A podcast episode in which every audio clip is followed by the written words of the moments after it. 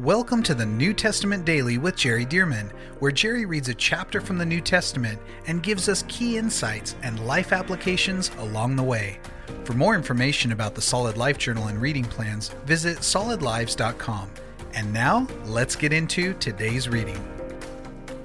Okay, here we go. Luke chapter 16, and this is a good one. So here's what it says He also said to his disciples, talking of Jesus, there was a certain rich man who had a steward, and an accusation was brought to him that this man was wasting his goods. So he called him and said to him, What is this I hear about you? Give an account of your stewardship, for you can no longer be steward. Then the steward said within himself, What shall I do? For my master is taking the stewardship away from me. I cannot dig, so he may have been too old to dig or too weak physically to dig. He said, I cannot dig. I am ashamed to beg. I have resolved what to do, that when I am put out of the stewardship, they may receive me into their houses. So he called every one of his master's debtors to him and said to the first, How much do you owe my master? And he said, A hundred measures of oil. So he said to him, Take your bill and sit down quickly and write fifty. Then he said to another, And how much do you owe? So he said, A hundred measures of wheat. And he said to him, Take your bill and write eighty. So the master commended the unjust steward. Isn't this interesting? The unjust steward was changing people's bills or invoices so that they owed the master less money, so that he would have credibility with them. He would befriend them with his master's money. That's why he's called an unjust steward. But notice the master commended the unjust steward because he had dealt shrewdly, not because he had dealt honestly or with integrity, but that he had dealt shrewdly. In other words, that he used what he had available to him. And so his master said, Bring me an account of your stewardship. So you can't be steward anymore. So his last project before he's fired is to bring a report. Well, while he's bringing the report, he made friends using his master's money or debt that was uh, given, credit that was given, I should say, to these various uh, clients. And so this man won favor with his master's money. So the master, even though he's not happy that this unjust steward did that with his business, he at least uh, commended him that he had dealt shrewdly. So he just acknowledged, man, you're slick. You know, you're you're shrewd. You're uh, wise, but without integrity. And then uh, listen to what Jesus said in summary. He said, "For the sons of this world are more shrewd in their generation than the than the sons of light." Light. Of course, Jesus is not in any way suggesting that we in the kingdom of God use less than complete integrous approaches to our life and business or stewardship of other people's resources. But what he's saying is that the sons of this world are thinking, they're processing, they're calculating, they're figuring out how to advance their agendas. And we in the kingdom of God, uh, though with integrity, we should be processing and that fervent and that shrewd in taking every opportunity to advance the kingdom of God and to see the purposes and the agendas of the kingdom of God advanced. And so Jesus goes on to say, And I say to you, make friends for yourself by unrighteous mammon. Unrighteous mammon. What does that mean, unrighteous mammon? In other words, the money of this world. You know, we all use it and exchange it and so on. But he said, make sure that you're making friends with that. Not talking about you know, giving other people's money away unjustly, but make friends for yourself with unrighteous mammon, that when, uh, when you fail, or in other words, when you have a financial difficulty, they may receive you into an everlasting home. He who is faithful in what is least is faithful also in much, and he who is unjust in what is least is unjust also in much. Let me just stop on that one because there are a lot of people who think, well, right now I'm compromising, but if I get up to this other level, then I won't be comprom- I won't compromise anymore. And Jesus said, No, that's not true. If you are faithful in what is least, you'll also be faithful with much. But if you're unfaithful in what is least, then you'll also compromise and be unfaithful in what is much, which is why the Lord can't trust us at higher levels often because we're not being faithful at the level where we are. So he goes on to say, therefore, if you have not been faithful in the unrighteous mammon, who will commit to your trust the true riches? See, there are riches that are much more valuable than the money of this world. And so Jesus is saying, look, if you can't be trusted with the money of this world, who in heaven is going to trust you with the real valuable riches in the kingdom of God, for example? And if you have not been faithful in what is another man's, who will give you what is your own? And boy, I tell you, this speaks to a lot of people who are called to do great things, but when they're serving under somebody, they're not faithful to handle the other person's uh, goods, the other person's resources, the other person's ministry, etc., etc., business, uh, the way that they should handle it. Because, well, it's not mine. If it was mine, I'd really do things well and do it right and uh, give it all I've got. But since it's somebody else's, well, I'm not going to do that.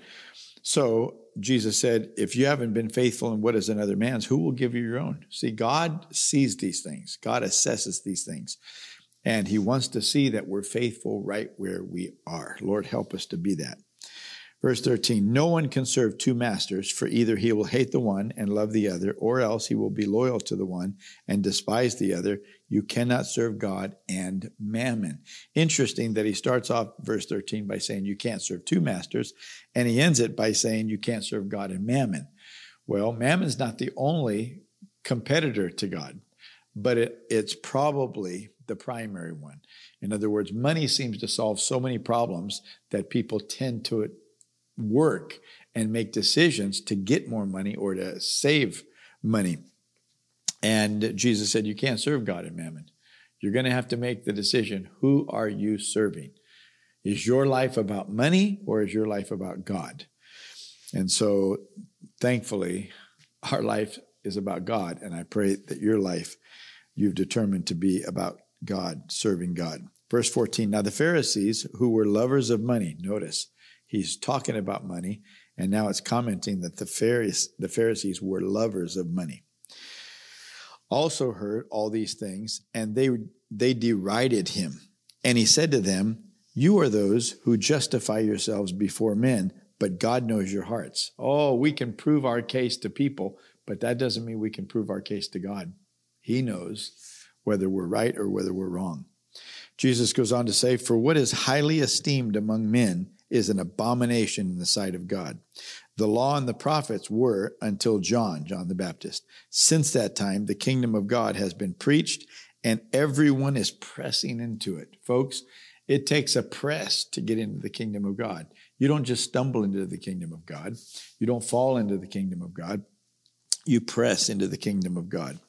And it is easier, he goes on to say, it is easier for heaven and earth to pass away than for one tittle of the law to fail tittle, it would be a, a little tiny stroke uh, in uh, around a Hebrew alphabet. We would uh, equate it to a cross T and a dot of an I. And he said, not even one little tittle, the dot of an I in the Bible will pass away. Uh, heaven and earth will pass away before that happens. Verse 18 Whoever divorces his wife and marries another commits adultery and whoever marries her who is divorced from her husband commits adultery. Th- these are very strong statements, and of course, it's Jesus and it's the Word of God, so they're true. We need to take marriage seriously. When we marry, we should be marrying till death do us part. We should be marrying for life, in other words. And uh, the way that some people marry and then divorce and then marry again and then divorce and such today is not God's standard. It's not the way it ought to be. And it and as Malachi says, the second chapter, I believe, it it causes uh, one's garments to be filled with violence. Uh, divorce is a violent act. you may think, well, we were amicable, we were, you know, we we processed it well as a couple and so on. It it causes violence and it really adversely affects children. But uh, people who get married, they make a covenant, and God wants us to keep our covenants. Now, of course, there were some folks that got married before they were saved, and so they went to the courthouse or the county clerk to get married, and they didn't recognize that that was before the Lord. Nonetheless, uh, because it is a marriage, the Lord wants us to stay faithful to our marriages. So somebody said, Well, what happens if I'm divorced? Does that mean that God doesn't forgive me? No, the Lord will forgive you. And they, they might say, Well, if I remarry while my ex spouse is still living, is that considered adultery? It is. It is considered adultery because God considers marriage for life. And if you have two living beings who are now one of them getting married to somebody else, God says, No, I have to call it what it is. Adultery, you made a lifetime commitment, and now you're making a lifetime commitment to somebody else. That means it's a breach. Adultery is a breach of a commitment. And so God's saying, You need to hear me say the standard. This is the standard. And so we really need to pray for marriages that the Lord restore a lot of marriages because there are some very unhappy and unhealthy marriages that are out there. Let me also just comment that there are some spouses that are uh, in harm's way. And Jesus is not saying that if you're being abused, that you should just stay and be abused. So separation is different than uh, than divorce. Okay, so if you're in a vulnerable situation, you you need to be removed from that unhealthy situation where you're at risk of being abused. Uh, that's that's not the will of God, certainly. Okay, verse 19. This, and this is this is a powerful story here. There was a certain rich man who was clothed in purple and fine linen and fared sumptuously every day. In other words, he was wealthy. But there was a certain beggar named Lazarus, full of sores, who was laid at the at his gate, at the rich man's gate, desiring to be fed with the crumbs which fell from the rich man's table. Moreover, the dogs came and licked his sores. So it was that the beggar died and was carried by the angels. Listen to that. The beggar died and was carried. What does that mean, carried? Was his body carried? No, his body stayed on the earth. But his spirit, soul, was carried by the angels. See, we're not our bodies. We have a body, but you are the person inside. I'm the person inside.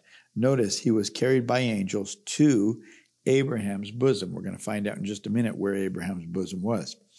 The rich man also died and was buried. Notice it didn't say anything about angels carrying him anywhere. The rich man also died and was buried, and being in torments in Hades, torments in Hades, he lifted up his eyes and saw Abraham afar off and Lazarus in his bosom. Then he cried and said, Father Abraham, have mercy on me and send Lazarus that he may dip the tip of his finger in water and cool my tongue, for I am tormented in this flame. It's an interesting point that here's a rich man, always looked down on people like Lazarus, this beggar, you know, and such. But notice he's, he still wants Lazarus to serve him. He's not asking Abraham, why don't you come and dip the tip, tip of your finger in water and cool my tongue? He's saying, send Lazarus over to do that.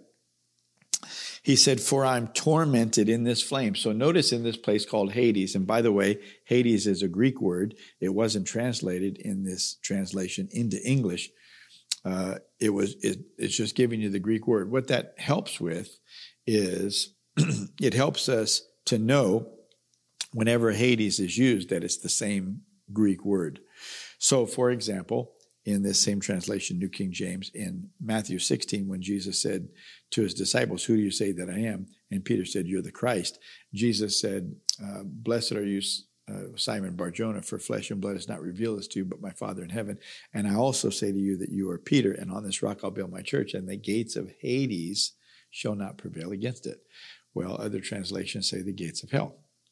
But you can see that this is the same Greek word that we're talking about here. And so there's f- flames, there's fire, tormenting fire in this place called Hades. Verse 25. So he asked Abraham, send Lazarus over that he can dip just the tip of his finger in water and cool my tongue.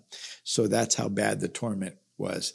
It just seemed relieving just to have a little water on a finger to cool the tongue. Verse 25, but Abraham said, Son, remember that in your lifetime you received good things, and likewise Lazarus evil things. But now he is comforted and you are tormented. So, so notice they can talk to each other, or I might say yell to each other across this gulf.